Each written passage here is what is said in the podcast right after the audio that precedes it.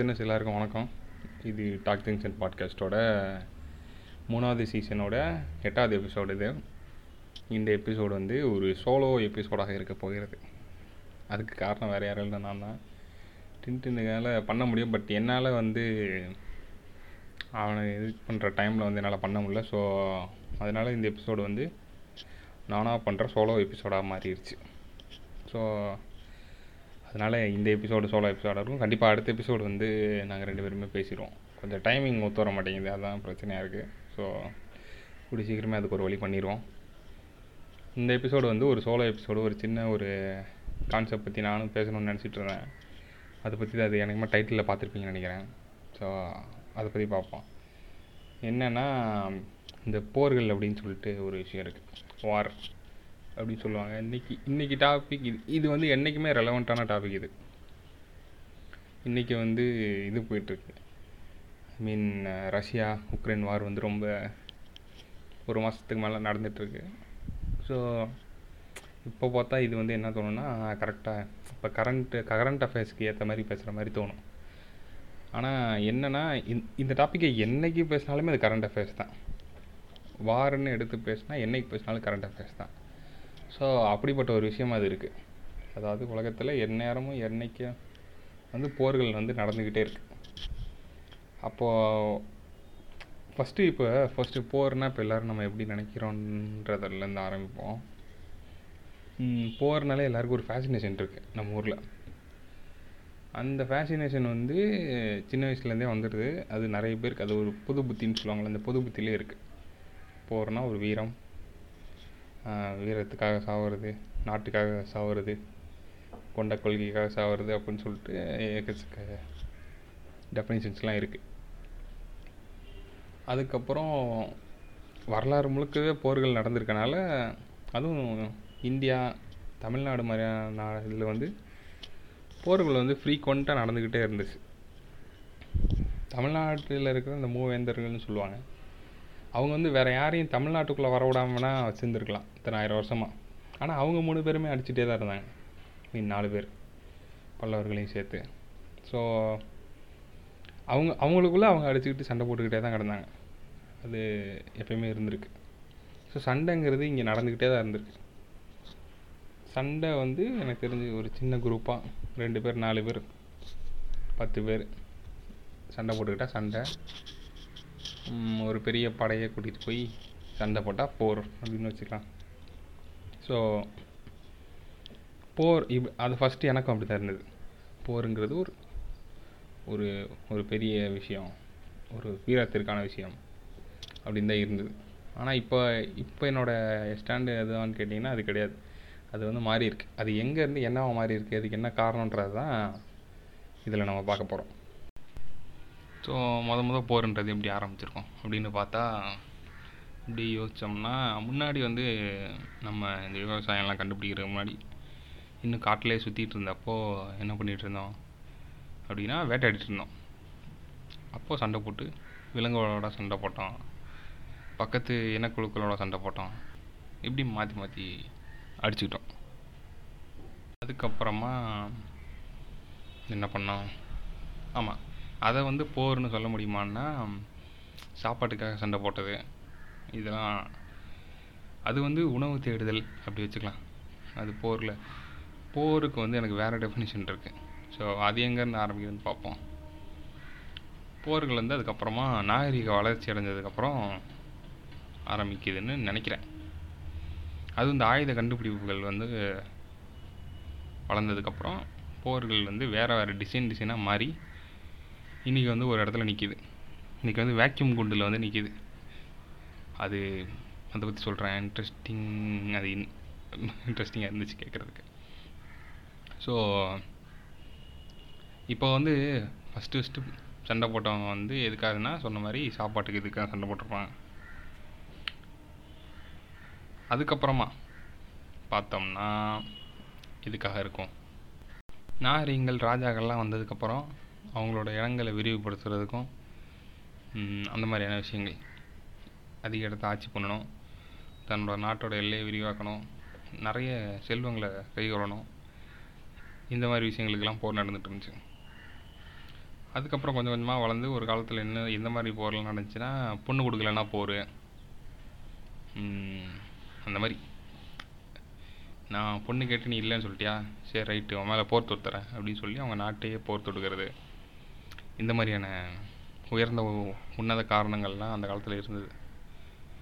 இன்றைக்கி அப்படி பண்ண முடியுமான்னா தெரில ஓகே இன்னைக்கு நம்ம கன்சர்ன்லாம் பேசுகிறோம் அன்றைக்கி வந்து போர் தான். ஆனால் அதையும் ராஜா தான் பண்ண முடியும். அது ஒரு விஷயம் இருக்குது ஸோ இதுக்கெலாம் போர் நடந்துட்டு இருந்துச்சு. ஸோ அது எனக்கு தெரிஞ்ச இந்த இயர்லி வார் நான் நான் சொல்லணும்னு நினைக்கிற ஒரு போர் இது வந்து இதையும் நான் ரொம்ப நாள் பேசணும்னு நினச்சிட்டு இருந்தேன். ஃபஸ்ட்டு சீசன்லேருந்து வச்சுட்டு இருக்கேன் இந்த பேரை. இந்த பேர் வந்து ஸ்பார்டகஸ் அப்படின்னு ஒரு பேர்.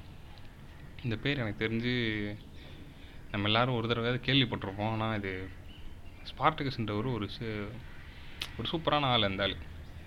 அந்த ஸ்பார்டகஸ்னு ஒரு சீரீஸ் கூட இருக்குது படம் இருக்குது ஸ்டான்லி கிப்ரிக்கோட படம் ஒன்று இருக்குது அதுக்கப்புறமா ஒரு சீரீஸ் ஒன்று இருக்குது ஸ்பார்டகஸ்னு இது ஒரு பெரிய டிஸ்க்ளைமர் என்னென்னா அது ஒரு ஒரு பக்கா அடல்ட்டுக்கான ஒரு சீரீஸ் அது ரொம்ப எக்ஸ்பிளிசிட் சீன்ஸ் வந்து எக்கச்சக்கமாக இருக்கும். எக்க எல்லா எபிசோட்லேயும் இருக்கும். அதை வந்து மைண்டில் வச்சுக்கோங்க. ஆனால் சீரிஸ் நல்லாயிருக்கும். ஸோ அந்த ஸ்பார்டகஸ் வந்து என்ன பண்ணுறாரு அப்படின்னா அவர் வந்து ஒரு அடிமையாக விற்கப்படுறாரு. ஒரு சுதந்திர மனுஷனாக இருக்கார். அப்புறம் ஒரு அடிமையாக விற்கப்படுறாரு. அங்கே போயிட்டு அங்கே வந்து இந்த இந்த சண்டை போடுறதுக்குன்னே வச்சுருப்பாங்க. அந்த வீரனை கிளாடியேட்டர் அப்படின்னு சொல்லுவாங்க. அந்த வீரனை வந்து மாற்றப்படுறாரு அங்கே ஒரு புரட்சி பண்ணி அங்கே இருக்க அடிமைகள்லாம் ஒன்று சேர்த்து ஒரு பெரிய படையை உண்டு பண்ணி ரோம் எடுத்து சண்டை போடுறாரு. கடைசியில் அவர் வந்து முழுசாக வெற்றி பெறலைங்கிறது உண்மை. அப்படிங்கிறது தான் நடந்துச்சு. ஸோ இதான் அவங்க வரலாறு. இது வந்து முழுசாகவும் கிடைக்கல ஓரளவுக்கு. இது வந்து ரொம்ப பழைய வரலாறுனால கொஞ்சம் கம்மியாக தான் கிடச்சிருக்கு. ஸோ எனக்கு தெரிஞ்சு இப்போ இந்த போர் பார்த்திங்கன்னா இது வந்து ஒரு அடிமை தலையிலேருந்து மீட்கிறதுக்கான போர். இது வந்து ஒரு நியாயமான விஷயமாக தெரியுது. இந்த மாதிரியான காரணங்கள் வந்து எனக்கு தெரிஞ்சு கண்டிப்பாக நடந்து தான் ஆகணும் ஆகும். அதில் எந்த பிரச்சனையும் இல்லை. பிரச்சனை எல்லாமே அப்படி போர்களே நடக்கக்கூடாது தான் அதுக்கான காரணங்கள் வந்து உருவாகிருக்கக்கூடாதுன்னு தான் நான் சொல்கிறேன் ரொம்ப மேடை பேச்சு மாதிரி பேசணும் சரி ஓகே அப்போது ஸ்பார்டகஸ் அதுக்கு முன்னாடி ஸ்டான்லி கியூபிரிக்கோட இன்னொரு படம். டூ தௌசண்ட் ஒன் ஸ்பேஸ் ஆடிசின்னு ஒரு படம் இருக்குது அந்த படம் பார்த்துருந்தீங்கன்னா அதில் வந்து ஒரு சீன் வரும். அதாவது ஃபஸ்ட்டு ஃபஸ்ட்டு எப்படி வந்து ஆயுதத்தை தூக்கி தாக்குறது வந்து எப்படி அந்த இதுக்காக ஒரு சீன் வச்சுருப்பாரு. குரங்கு எல்லாம் என்ன பண்ணுன்னா கூட்டம் கூட்டமாக சேர்ந்து இது பண்ணிகிட்ருக்கோம் ஒரு ஒரு கூட்டம் கூட்டமாக வாழ்ந்துட்டுருக்கோம். அப்போ என்ன பண்ணுன்னா ஒரு குரங்கு மட்டும் என்ன பண்ணும் அந்த இறந்து போன ஒரு மிருகங்கள்லாம் இறந்து போய் வெறும் எலும்பு மட்டும் கிடக்கும். எலும்பு கூடு மட்டும். அதில் ஒரு குரங்கு என்ன பண்ணுன்னா ஒரே ஒரு எலும்பு மட்டும் எடுக்கும். எடுத்து பார்த்துட்டு அதை வச்சு மற்ற எலும்பெல்லாம் அடித்தோடனே அது உடையிறத பார்க்கும். அதுக்கப்புறம் அந்த எலும்பை தூக்கிட்டு வந்து கையை தூக்கிட்டு கத்தும். அதுக்கப்புறம் அடுத்த சீன் என்ன நடக்கும்னா அந்த மொத்த கூட்டமே வந்து கையில் எலும்பு தூக்கிட்டு போய் இன்னொரு குரங்கு கூட்டத்தை அடித்து விரட்டி அதுலேருந்து சாப்பாட்டை சாப்பாடை வந்து பிடுங்கும்.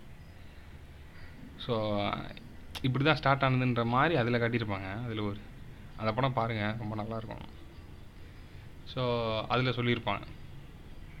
ஸோ வைலன்ஸ் அதாவது இந்த ஆயுதங்கள் ஆயுதங்களோட பரிமாணத்துக்கு முக்கியமான காரணமே போர்கள் தான்.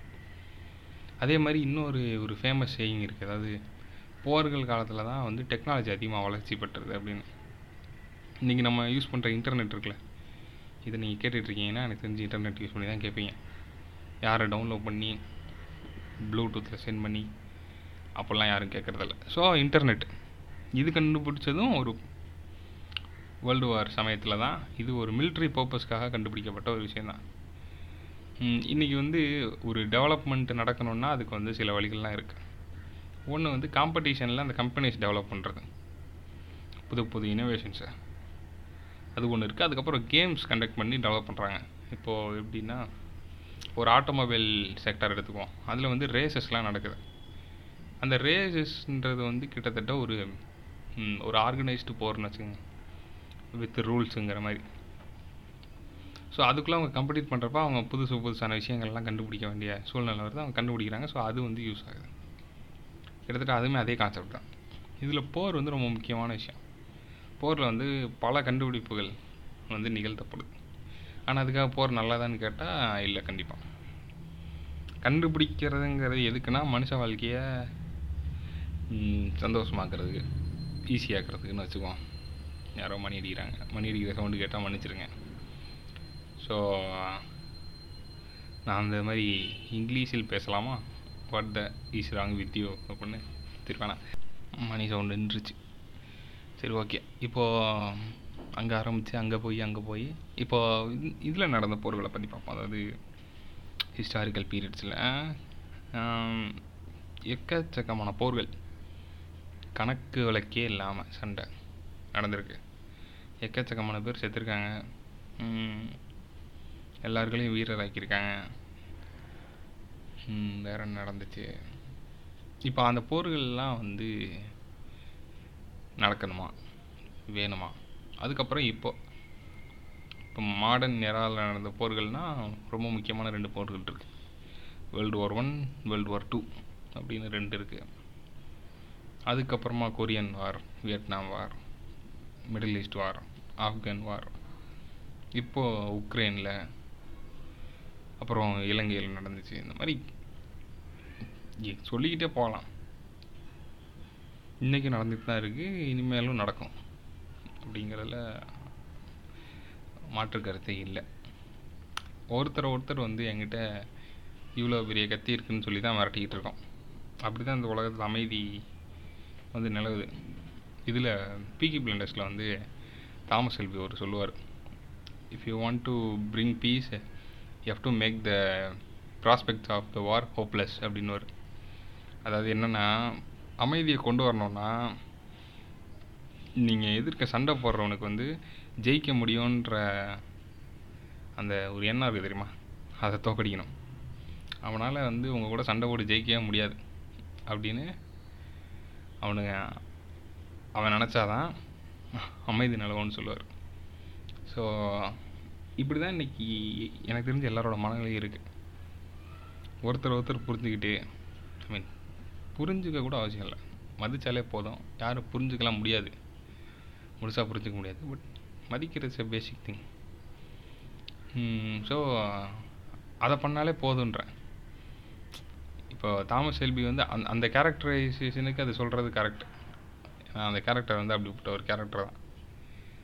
அதே வந்து நம்ம ரியல் லைஃப்பில் பண்ணோம்னா கண்டிப்பாக அது வேலை செய்யாது. எப்படி அது? ஆப்போசிட்டில் இருக்கவனும் இதே மாதிரி தானே யோசிப்பான் அது மேலும் மேலும் வயலன்ஸுக்கு தான் கொண்டு போய் முடிக்கும். ஸோ வாருங்கிறது வேணுமா வேணாமா? என்று கேட்டால் ஒரே ஆன்சர் தான் வேணாம். டக்குன்னு இழுத்து போட்டு முடிச்சிடலாம். பட் ஏன்லாம் வேணாம்? ஏன் வேணான்றதுக்கான காரணங்களாக இருக்குல்ல. அதில் வந்து மிக முக்கியமான காரணங்கள் வந்து எனக்கு இதெல்லாம் நான் எங்கே இருந்து இது பண்ணேன்னா படம் பார்க்கறதுல இருந்தேன் படம் பார்க்கறதுனால் கிடைத்த நன்மைகள் அப்படின்னு ஒரு பட்டியல் போட்டால் இது இதில் வரும். என்னென்னா ஒரு வாருங்கிறது எவ்வளோ கேவலமான விஷயன்றது வாரில் இருக்கவங்களுக்கு மட்டும்தான் தெரியும். வெளியே இருந்து நம்ம அவங்கள புகழலாம். எல்லையில் இராணுவ வீரர்கள் அப்படிங்க இப்படிங்க. அப்படின்னு சொல்லி அவங்கள காரணம் காட்டி நம்ம ஊரில் இருக்க எவ்வளோ வேணால் நாசம் பண்ணலாம். ஆனால் உண்மையான வாருங்கிறது வந்து ரொம்ப மோசமான விஷயம். அதாவது இதில் சொல்லுவாங்க அதாவது வார் மட்டும்தான் வந்து ஜெயித்தாலும் நஷ்டம் தோத்தாலும் நஷ்டம். இது வந்து உலகத்தில் எனக்கு தெரிஞ்சு வாரில் மட்டும்தான் அப்படி நடக்கும். ஒரு கேம்லேயோ ஒரு சூதாட்டத்துலேயோ இல்லை ஒரு வேலையிலையோ நீங்கள் எதில் எது செஞ்சாலும் சரி. ஜெயித்தா ஒன்று நடக்க ஏதோ ஒன்று கிடைக்கும். தோத்தா ஏதோ ஒன்று போகும். ஆனால் வாரில் ஜெயித்தாலும் போகும் தோத்தாலும் போகும். எப்படின்னு ஒரு வேளை உங்களுக்கு புரியல நான் சொல்கிறேன் வாருங்கிறது வந்து ஒரு முழு முழுக்க முழுக்க செலவு செய்கிற ஒரு விஷயம். வாரிலேருந்து உங்களுக்கு திரும்பி எதுவுமே கிடைக்காது. அன்லெஸ் நீங்கள் அந்த ஆப்போசிட்டு நாட்டையோ இதையோ வந்து முழுசாக எடுத்துக்கிட்டு அவங்களோட ரிசோர்ஸஸ்லாம் எடுத்துக்கிட்டால் வேணால் ஏதாவது திருப்பி கிடைக்க வாய்ப்பு இருக்குது அது உடனேலாம் கிடைக்காது. ஸோ செலவுங்கிறது எக்கச்சக்கமான செலவு. வாருக்கு மட்டுமேனு வந்து இப்போது ரீசெண்டாக தெரியாதானா வாருக்கு மட்டுமே எக்கச்சக்க செலவுகள் வந்து நடக்குது. ஒன் ஆஃப் த பிக்கெஸ்ட்டு எக்கானமிஸாக இருக்கிற அமெரிக்கா வந்து ஒரு பெரிய தொகையை வந்து தூக்கி டிஃபென்ஸ் பட்ஜெட்னு போடுறானுங்க. எல்லா நாடுகளுமே அதோட டிஃபென்ஸ் பட்ஜெட்னு சொல்லிட்டு ஒரு நோட்டபுள் அமௌண்ட்டை வந்து செலவழிக்கிறாங்க. அவ்வளோ பெரிய காசு. இன்றைக்கி நம்ம ஊரில் வந்து சில பூமர்கள் பேசுகிறதெல்லாம் கேட்டிருப்பீங்க. அதாவது எதுக்கு ராக்கெட்லாம் விட்றீங்க? அந்த ராக்கெட் விட்ற காசை வச்சு ஒரு நாலு பேருக்கு சாப்பாடு வாங்கி கொடுக்கலாம்ல. நாலு பேருக்குலாம் நிறைய பேர் வாங்கி கொடுக்கலாம். அதான் நிறைய பேருக்கு வாங்கி கொடுக்கலாம்ல அப்படின்னு கேட்பாங்க. ஒரு சயின்டிஃபிக் எக்ஸ்ப்ளோரேஷன் சயின்ஸ் வந்து வளர்கிறதுக்கு அடுத்த கட்டத்துக்கு போகிறதுக்கு அதெல்லாம் தேவை. அப்படிங்கிறது நம்ம பண்ணி தான் வேறு வழி இல்லை. இங்கேருந்து மார்ஸில் வந்து ஒரு சாம்பிள் வேணும்னா வேறு என்ன தியானம் பண்ணியாக கொண்டு வர முடியும் இல்லை? சயின்ஸ் தான் வந்து இந்த உலகத்தை கெடுக்குது நாசமாக்குதுன்னு சொல்கிறாங்க அதே சயின்ஸ் தான் இந்த உலகத்தை காப்பாற்றவும் செய்யணும். வேறு வழி இல்லை. சயின்ஸ்னால் நமக்கு எப்படி புரிஞ்சிருக்கும் அப்படின்னா நிறைய பேர் சொல்கிறாங்க உங்கள் சயின்ஸ் வந்து தப்பு. உங்கள் சயின்ஸ் வந்து அதை செய்யுமா? உங்கள் சயின்ஸ் வந்து இதை செய்யுமா? அப்படின்னு. அது என்ன உங்கள் சயின்ஸ் எங்கள் சயின்ஸுன்றதே இல்லை. சயின்ஸ் வந்து எல்லாருக்கும் பொது தான் நீங்கள் நம்பினாலும் நம்மள நல்லது இருக்கும். சயின்ஸ் வந்து இன்டகரல் கால்குலேஷன்லாம் யூஸ் பண்ணி அல்ஜீப்ரா கிராஃப்லாம் யூஸ் பண்ணி ராக்கெட் விட்டால் தான் சயின்ஸுன்னு மட்டும் கிடையாது. எல்லாமே சயின்ஸ் தான். லாஜிக்கலாக ஒன்று எக்ஸ்பிளைன் பண்ண முடிஞ்சால் அதை ப்ரூவ் பண்ண முடிஞ்சால் எல்லாமே சயின்ஸ் தான். ஸோ சயின்ஸ் தான் உலகத்தை அழிக்குதுன்னு நீங்கள் நம்புனீங்கன்னா சயின்ஸ் தான் அதை காப்பாற்றி ஆகணும். வழி இல்லை. ஸோ சயின்டிஃபிக் எக்ஸ்ப்ளோரேஷன்ஸ்லாம் நடந்துட்டு தான் இருக்கும். ஆனால் உண்மையிலே க கட் பண்ண வேண்டிய இடம் எதுனா இந்த மிலிட்ரி வார் இந்த மாதிரியான விஷயங்கள்லாம். அதை ஏன் பேச மாட்டேங்கிறான்னு தெரில என்னைக்கு வந்து உலகம் வந்து ஒன் லவ்வாக மாறப்போகுது. பாப் மார்லி வந்து பாட்டு போட்டார்.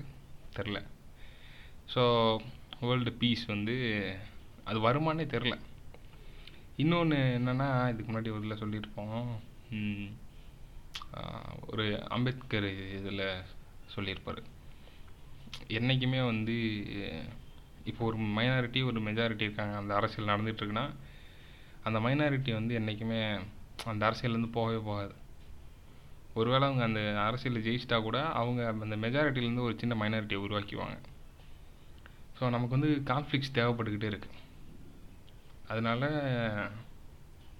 வார்ஸ் அப்படிங்கிறதும் என்றைக்கும் போகாதுன்னு நினைக்கிறேன். இப்போ என்ன தான் பண்ணுறது அப்படின்னா நாட்டுக்காக சாகிறது வந்து ஒரு பெரிய விஷயம். உண்மைதான். அதுக்கு ஒரு மதிப்பு இருக்கணும்ல. அவங்க எதுக்காக சாகிறாங்கன்னு சொல்லுவோம். அதையும் வந்து நம்ம தான் கொடுக்கணும். இப்போ ஒருத்தர் இறந்துட்டாருன்னா நாளைக்கு இந்த மாதிரி ஒருத்தர் சாகக்கூடாதுன்னு நினைக்கணுமே தவிர இது எப்படி சொல்கிறது இது எல்லாருக்குமான ஒரு அண்டர்ஸ்டாண்டிங்காக தான் வரணும் அப்படின்னு நினைக்கிறேன். நான் சொன்ன மாதிரி போருங்கிறது வந்து எப்பயுமே செலவு தான். அது வந்து ஜெயிச்சவனுக்கும் செலவு நட்டம். இப்போது ரஷ்யா உக்ரைன்னு எடுத்துக்கோங்க ரஷ்யா வந்து ஜெயிச்சிரும் எப்படியும் ஜெயிச்சிரும்னு எல்லாருக்கும் தெரியும். ஆனால் இன்ன வரைக்கும் ரஷ்யாவில் வந்து ரஷ்யன் ட்ரூப்ஸில் வந்து நிறைய பேர் இறந்துருக்கதா சொல்கிறாங்க அவங்களுக்குன்னு ஒரு குடும்பம் இருக்கும். ஸோ அவ் இப்போது அவங்களுக்கு அது இலவு தானே? ரஷ்யாவே ஜெயித்தாலும் ரஷ்யா வந்து ஆட்களை இழந்திருக்கு. நிறைய காசு இதுக்காக யூஸ் பண்ணியிருக்காங்க. தோத்த உக்ரைன்லேயும் நிறைய பேர் இறந்துருக்காங்க. அதுவும் நிறைய காசை யூஸ் பண்ணியிருக்கு. இதுக்கு பின்னாடி நேட்டோ இருக்குது அந்த அரசியலில் வேணாம். இந்த போர் எதுக்காக நடக்குது? அந்த அரசியலில் வேணாம். அது வேறு மாதிரி போகும். வெறும் போர்னு ஜென்ரலாக தான் பேசுகிறோம் ஸோ வார்ஸ் வந்து இப்படி ஆரம்பித்து அப்படியே வந்து இப்படியே வந்து. இப்போ வந்து அடுத்து அடுத்த ஜென்ரேஷன் ஆஃப் வெப்பன்ஸ் வந்து உருவாகிட்டே இருக்கு. ஃபஸ்ட்டு ஃபஸ்ட்டு வந்து இந்த ஈட்டி வில்லம்பு அப்புறம் என்ன இந்த இயந்திர கவன் பொறியியல் இந்த மாதிரி விஷயங்கள் கேடயம் ம், இப்படிலாம் இருந்து இப்போ வந்து வாள் வாள் முக்கியமானது அதை மறந்துட்டேன். அது இதெல்லாம் யூஸ் பண்ணி யூஸ் பண்ணி இப்போ வந்து துப்பாக்கி ஆட்டோமேட்டிக் கன்ஸ் பீரங்கி. இது பேஞ்சர் அது அதுக்கப்புறம் flights jets fighter fighter jet ship submarine இந்த மாதிரி வாருக்குன்னு எக்கச்சக்கமான விஷயங்கள் கண்டுபிடிச்சி வச்சுருவோம் நம்ம. அதுலேயும் அடுத்தடுத்த ஜென்ரேஷன் போய்கிட்டே இருக்குது ரொம்ப அட்வான்ஸ்க்கு அட்வான்ஸ்க்கு அட்வான்ஸ்டு மிசைல் அது இது intercontinental missile nuclear ballistic missile அப்படி இப்படின்னு அந்த அந்த சப்ஜெக்ட் வந்து ஒரு செம்ம இன்ட்ரெஸ்டிங்கான சப்ஜெக்ட் எனக்கு வந்து நான் ஒரு கட்டத்தில் என்ன பண்ணேன்னா உட்காந்து செகண்ட் வேர்ல்டு வார் மூவியாக பார்த்துட்டு இருந்தேன். நான் இதில் முன்னாடியே சொல்லியிருக்கேன் நினைக்கிறேன். நான் முன்னாடி ஹிட்லரை பார்த்து ஒரு மாதிரி இப்போ எப்படி சில தம்பிகள் வந்து நான் எனக்கு தம்பிகள்னு சொல்லலை நான் வேறு இதில் தம்பிகள்னு சொல்கிறேன் தம்பிகள் வந்து ஹிட்லரை வந்து புகழ்ந்து பேசிகிட்டு இருப்பாங்க. இந்த மாதிரி மடக்குத்தனமாக நானும் ஒரு ஒன் சப்பான டைம் இருந்தேன். அதுக்கப்புறம் நான் ஒரு டைமில் என்ன ஆச்சுன்னா நான் எனக்கு இந்த செகண்ட் வேர்ல்டு இந்த வேர்ல்டு வார் சமயமான படங்கள்லாம் நான் வந்து பார்த்துட்டு இருந்தேன். இது மேலே இன்ட்ரெஸ்ட் இதே மாதிரி பார்க்குறப்ப தான் வந்து அது எவ்வளோ கொடூரம்னு புரிஞ்சுது. வாரில் அது வெளியே இருந்து பார்க்குறவங்களுக்கு வேணால் பெருமையாகவோ இதாகவும் இருக்கலாம். பட் உள்ளே இருக்கிறவங்களுக்கு அது அது ஜெயித்தாலுமே அவங்க வேஸ்ட் ஐ மீன் அந்த ஃபுல் ப்ராஸ்பெக்ட் அவங்களுக்கு கிடைக்காது. இப்போது நான் பிகி பிளண்டர்ஸ்னு சொல்லிகிட்டு இருக்கேன். பிகி பிளண்டர்ஸில் வந்து தாமஸ் செல்வி அந்த ஊரில் இருக்க எல்லா ஆம்பளைங்களும் சரி ஃபஸ்ட் வேர்ல்டு ஒர்க்கு போயிட்டு வந்திருப்பாங்க. போயிட்டு திரும்பி வந்ததுலேருந்து தான் கதை ஸ்டார்ட் ஆகும். ஓகேவா அவங்க திரும்பி வந்து அதுக்கப்புறம் என்ன பண்ண ஆரம்பிக்கிறாங்கன்றது தான் கதையே ஸ்டார்ட் ஆகும். அதுலேயே நல்லா தெளிவாக காட்டியிருப்பாங்க. அந்த செகண்ட் ஃபர்ஸ்ட் வேர்ல்டு வார் முடிஞ்சதுக்கப்புறம் அந்த ஊரில் இருக்கிற நிறைய அந்த வாருக்கு போயிட்டு வந்த நிறைய பேருக்கு வந்து இந்த போஸ்ட் ட்ரமேட்டிக் ஸ்ட்ரெஸ் டிஸார்டர் அப்படின்னு ஒன்று இருக்கும். அதாவது அவங்களால நார்மல் லைஃப்பை லீடே பண்ண முடியாது. அவங்களுக்கு வந்து அந்த ஸ்ட்ரெஸ்ஸு வந்து ரொம்ப ஓவராக இருக்கும். அது போஸ்ட் ட்ரமாட்டிக்னு சொல்லுவாங்க. இது இல்லாமல் செல் ஷாக்குன்னு ஒன்று இருக்குது இதெல்லாம் டூ மெடிக்கலாக வந்து ஏற்படுறது. மன ரீதியாகவும் மெடிக்கலாகவும் ஸோ டெய்லி சாவை பார்த்துக்கிட்டே இருந்தா ஒருவேளை நீங்களே கொண்டுக்கிட்டே இருந்தால் இதெல்லாம் ஒரு நார்மல் மனுஷங்க ஃபேஸ் பண்ணால் என்ன ஆகும்? ஒரு வாருக்கு போயிட்டு வந்த ஒரு ஆள் வந்து செத்தவன் செத்துட்டான். போயிட்டு உயிரோட திரும்பி வந்தவன் என்ன ஆக போகிறான் அப்படின்னு ஒன்று இருக்குது ஸோ ஒரு வார் நடந்துச்சுன்னா அந்த ச அந்த வார் அப்படிங்கிற அந்த சர்க்கிள்குள்ளே இருக்கிற எல்லாருக்குமே அது ஆபத்து தான். அந்த சர்க்கிளுக்குள்ளே அந்த வாரம் நடத்துகிறவங்க வரவே மாட்டாங்க. I mean president prime minister இவங்களாம் வர மாட்டாங்க அந்த காலத்தில் ராஜா. அவங்களோட நிறைய போர்கள் வந்து சுய லாபத்துக்காகவும் சுயநலத்துக்கு இந்த மாதிரி பல விஷயங்களுக்காக நடக்குதுன்னு வச்சுக்குவோம். வாரம் நடக்கிறதுக்கு பல காரணங்கள் இருக்குது இப்போதைக்கு அப்போ நம்மளால் என்ன பண்ண முடியும்னா வாருக்கு அகெயின்ஸ்டாக குரல் தான் கொடுக்க முடியும். சண்டை போடாதீங்க. அப்படின்னு. இப்போ சொன்னால் கேட்டுருவாங்களா? அப்படின்னு நீங்கள் கேட்குறது என் காது கேட்குது யாரா நீ? இங்கே உட்காந்து பாட்காஸ்ட்டில் உட்காந்துட்டு வாருக்கு எதிராக குரல் கொடுப்போம்னு பேசிகிட்டு இருக்க அதுவும் யாருமே கேட்காத பாட்காஸ்ட் அப்படின்னு நீங்கள் நினச்சிங்கன்னா அப்படி நீங்கள் ஒருவேளை வேளை நினைக்க வாய்ப்பு இருக்குது எனக்கே அப்படி தான் தோணும் சில நேரத்தில். பட் வந்து ஜான் லெனன் வந்து ஒரு பாட்டில் எழுதியிருப்பாப்புல. You may say I'm a dreamer but I'm not the only one அப்படிங்கிற மாதிரி. ஸோ நான் இப்படி பேசுகிறது வந்து நான் ஒரு நான் ஒரு ட்ரீமராக கூட இருந்துட்டு போகலாம் நீங்கள் வந்து என் கனவு காண்றான். வெட்டி கனவு காண்றான்னு கூட நினச்சிட்டு போகலாம் அதை பற்றி பிரச்சனை இல்லை. ஆனால் அதில் நான் தனியாக இல்லைன்றது வந்து ஒரு கவனிக்கத்தக்க விஷயம். ஏன்னா எல் இது ஒரு நாள் எல்லாமா மாறும். கண்டிப்பாக ஒரு நாள் வேர்ல்டு வந்து இதை வந்து புரிஞ்சுக்கிட்டே ஆகும். வார் வந்து தேவையில்லை அப்படின்னு. ஏன்னா நமக்கு இங்கே சரி பண்ணுறதுக்கு ஆயிரத்தெட்டு பஞ்சாயத்து கிடக்கு. ஸோ இன்டர்நேஷ்னல் பாலிடிக்ஸ் வந்து ஒரு ஒரு இன்ட்ரெஸ்டிங்கான அதே நேரத்தில் ரொம்ப பிளட்டியான ஒரு பாலிடிக்ஸ் அது. பிளட் பிளட் ஷெட்டு நிறைஞ்ச பாலிடிக்ஸ் அந்த பாலிடிக்ஸ் பார்த்தீங்கன்னா உங்களுக்கு இந்த போர்களுடைய பாலிடிக்ஸ்லாம் புரியும் ஈஸியாக இன்டர்நேஷ்னல் பாலிடிக்ஸ் படிக்கிறதுக்கு நேராக போய் நம்ம பொக்கிஸ் தன்னை வீடியோ பார்த்துடாதீங்க ஐ மீன் நீங்களே படிக்கிறது புக்ஸு நியூஸ் பேப்பர்ஸில் பார்க்குறது கொஞ்சம் உசிதம். உசிதம் அப்படின்னு நினைக்கிறேன். ஆமாம் அவர் எங்கெங்கேயோ ஆரம்பித்து எங்கெங்கேயோ கொண்டு போய் விட்டுருவார் அந்த ஆள். ஸோ போலிகளை கண்டு ஏமாறாதே. ஏமாறாதீர். ஆமாம் ஸோ இது சும்மா போரை பற்றி பேசலான்னு ஆரம்பித்தேன் இங்கே வந்து நிற்கிது போர் வேணாம் அப்படின்னு. இப்போ உங்களுக்கே இருக்காது இது கேட்டதுக்கப்புறம் நீ என்ன பெருசாக பேசி கிழிச்சிட்ட அப்படின்னு நீ கேட்குறீங்க சரி ஓகே சஜஷன் ஏதாவது கொடுக்குறேன். இந்த இந்த படங்கள்லாம் கொஞ்சம் பாருங்கள் அதுக்கப்புறமும் உங்களுக்கு போர் ரொம்ப பிடிச்சிருக்கான்றத பற்றி யோசிங்க. ஃபஸ்ட்டு வந்து லைஃப் இஸ் பியூட்டிஃபுல்னு ஒரு படம் இருக்குது அந்த படம் கண்டிப்பாக பாருங்கள் அந்த நாட்ஜி நீங்கள் ஒருவேளை ஹிட்லர் சப்போர்ட்டரா அப்படி என்றால் நீங்கள் பார்க்க முதலில் பார்க்க வேண்டிய படம் வந்து லைஃப் இஸ் பியூட்டிஃபுல் அது பார்த்து உங்களால் மனசு மாற முடியலை அப்படின்னா அது பிரச்சனை இல்லை. மாற முடியாமல் யாரும் இருக்க மாட்டாங்கன்னு நம்பிக்கை என்னோடது. ஸோ லைஃப் இஸ் பியூட்டிஃபுல் பாருங்கள் அதுக்கப்புறம் பியானிஸ்ட்னு ஒரு படம் இருக்குது அந்த படம் பாருங்கள் ஷின்லர்ஸ் லிஸ்ட் பாருங்கள் ஃபியூரின்னு பிராட்பின் நடிச்ச ஒரு படம் இருக்குது அந்த படம் பாருங்கள் இந்த மாதிரி செகண்ட் வேர்ல்டு ஒரு படத்தில் நல்ல நல்ல படமாக இருக்கும். அந்த படங்கள்லாம் பாருங்கள் செகண்ட் வேர்ல்டு வார் ஃபிலிம்ஸ் தான் மேக்ஸிமம் வந்திருக்கும். ஃபஸ்ட் வேர்ல்டு வாரை பற்றி ஃபிலிம்ஸ் ரொம்ப கம்மி. ஃபஸ்ட் வேர்ல்டு வாரை பற்றி ரீசெண்டாக அந்த ஃபிலிம்னா நைன்டீன் செவன்டீன் ஒரு படம் வந்தது. அது நல்லாயிருக்கும். ஒரு சிங்கிள் ஷாட் மாதிரி இருக்கும் படம் ஃபுல்லாக அந்த படம் பாருங்கள் இது இது இது போக உங்களுக்கு டாக்குமெண்ட்ரிஸில் இன்ட்ரெஸ்ட் இருந்தால் அதையும் கூட பாருங்கள் இதெல்லாம் பார்த்தாலே தெரியும். ஒய் வார் இஸ் ஏன் வாருன்றது கேவலமான விஷயம். எல்லாருக்குமே சொல்கிறேன் நான் ஜெயிக்கிறவனுக்கு நல்ல விஷயம்னு சொல்லவே இல்லை. ஜெயிக்கிறவனுக்குமே அது கேவலமான விஷயம். ஜெயிக்கிறவனுமே அது வந்து முழுங்கிடும் அப்படிங்கிறதான் உண்மை. ஸோ உங்களுக்கு இதெல்லாம் இந்த படங்கள்லாம் கொஞ்சம் பார்க்க முடிஞ்சால் பாருங்கள் அது ஒரு ஐடியா கிடைக்கும் கண்டிப்பாக அதுக்கப்புறம் நீங்கள் முடிவு பண்ணுங்கள் வாரை சப்போர்ட் பண்ணலாமா? ஹிட்லரை சப்போர்ட் பண்ணலாமா அப்படின்னு. நான் என்றைக்குமே சொல்கிறது தான் என்னோடய அதாவது ஒரு மனுஷனுக்கு வந்து ஃப்ரீடம்ங்கிறது ரொம்ப ரொம்ப முக்கியம்.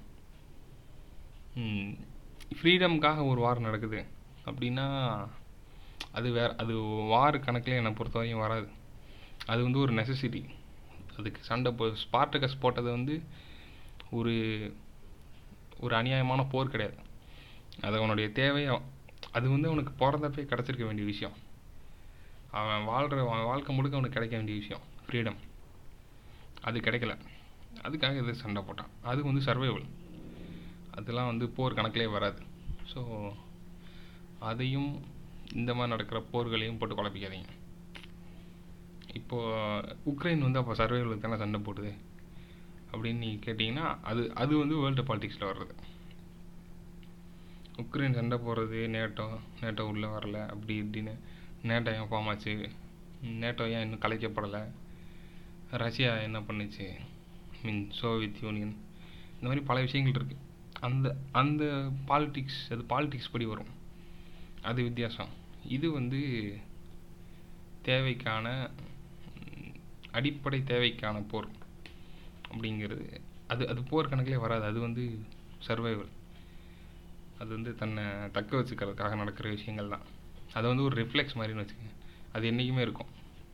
அது இருக்கணும் இருக்கணும். ஆனால் போர்கள் வந்து என்னை பொறுத்த வரைக்கும் தேவையில்லைன்னு தான் நினைக்கிறேன். ஸோ இதுதான் என்னோடய ஸ்டாண்டு இழுத்து இழுத்து எங்கெங்கேயோ சுற்றி சுற்றி வடை சுட்டு கடைசியில் இங்கே வந்து முடிச்சிட்டேன். இந்த எபிசோடு வந்து சாரி இது வந்து ஒரு கேவலமான டைம் மேனேஜ்மெண்ட்னால இந்த எபிசோடு இப்படி ஆயிடுச்சு அவனால் அது என்னால் தான் அவனால் பேச முடியாத மாதிரி போயிடுச்சு ஸோ நெக்ஸ்ட் எபிசோடு வந்து கண்டிப்பாக ஏதாவது ஒரு நல்ல இப்படி தான் ஒவ்வொரு எபிசோடு சொல்லிகிட்ருக்கேன் நல்ல கண்டென்ட்டோடு வந்து நானும் செல்பியும் சாரி நான் தான் செல்பி. டின்டியும் மீட் பண்ணுறோம் ஓகே பிகி பிளண்டர்ஸ் பார்க்குறதுனா பாருங்கள் ஆனால் இது வந்து வேர்ல்டு வார் பற்றி கதை கிடையாது. கதை வந்து அந்த தாமஸ் எல்பி அந்த ஃபேமிலியை பற்றி தான். பட்டு அந்த அந்த சுச்சுவேஷன்ஸ்லாம் ஃபஸ்ட்டு ஒரு மாதிரி நல்லாயிருக்கும் பார்க்க முடிஞ்சால் பாருங்கள் இது வந்து சீரீஸு படம் கிடையாது. யாராவது சீரீஸ் பார்க்குறவங்க இருந்தால் பாருங்க. முடிய போகுது. அடுத்த வாரம் இந்த வாரம் சண்டேவோடு அது முடியுது. பிகி பிளண்டர்ஸ் ஸோ பார்க்குறவங்க பாருங்கள் வேறு வந்து இது உங்களுக்கு ஏதாவது கமெண்ட்ஸ் சஜஷன்ஸ் ஏதாவது இருந்தால் எங்களது இன்ஸ்டாகிராம் பேஜிற்கு வந்து அந்த பேரும் டாக் ஜங்ஷன் தான். அங்கே வந்து இதே அந்த டிபி மாதிரி இருக்குல்ல இதே டிபி தான் அங்கேயும் இருக்கும். இதோட லிங்க்குமே வந்து நான் கீழே டிஸ்கிரிப்ஷனில் கொடுக்குறேன். எதுன்னா இன்ஸ்டாகிராம் லிங்க்கும் மெயில் ஐடி உங்களுக்கு எதனா ரிவ்யூஸ் இருந்துச்சுன்னா எழுதி அனுப்பலாம். எங்களோட பேசணுன்னா வந்து இன்ஸ்டாகிராம்லேயே பேசுங்க. எதனா சொல்லுங்கள் இப்போதைக்கு அவ்வளோதான் ஏதாவது ரிப்ளைஸ் ஐ மீன் சஜஷன்ஸ் ரிவ்யூஸ்லாம் இருந்தால் கொஞ்சம் நல்லாயிருக்கும் அப்படின்னு நானே நினச்சிக்கிறேன். ஓகே இதுக்கு மேலே மொக்கப்போட விரும்பலை. நெக்ஸ்ட் வீக்கில் மீட் பண்ணலாம். நன்றி வணக்கம்.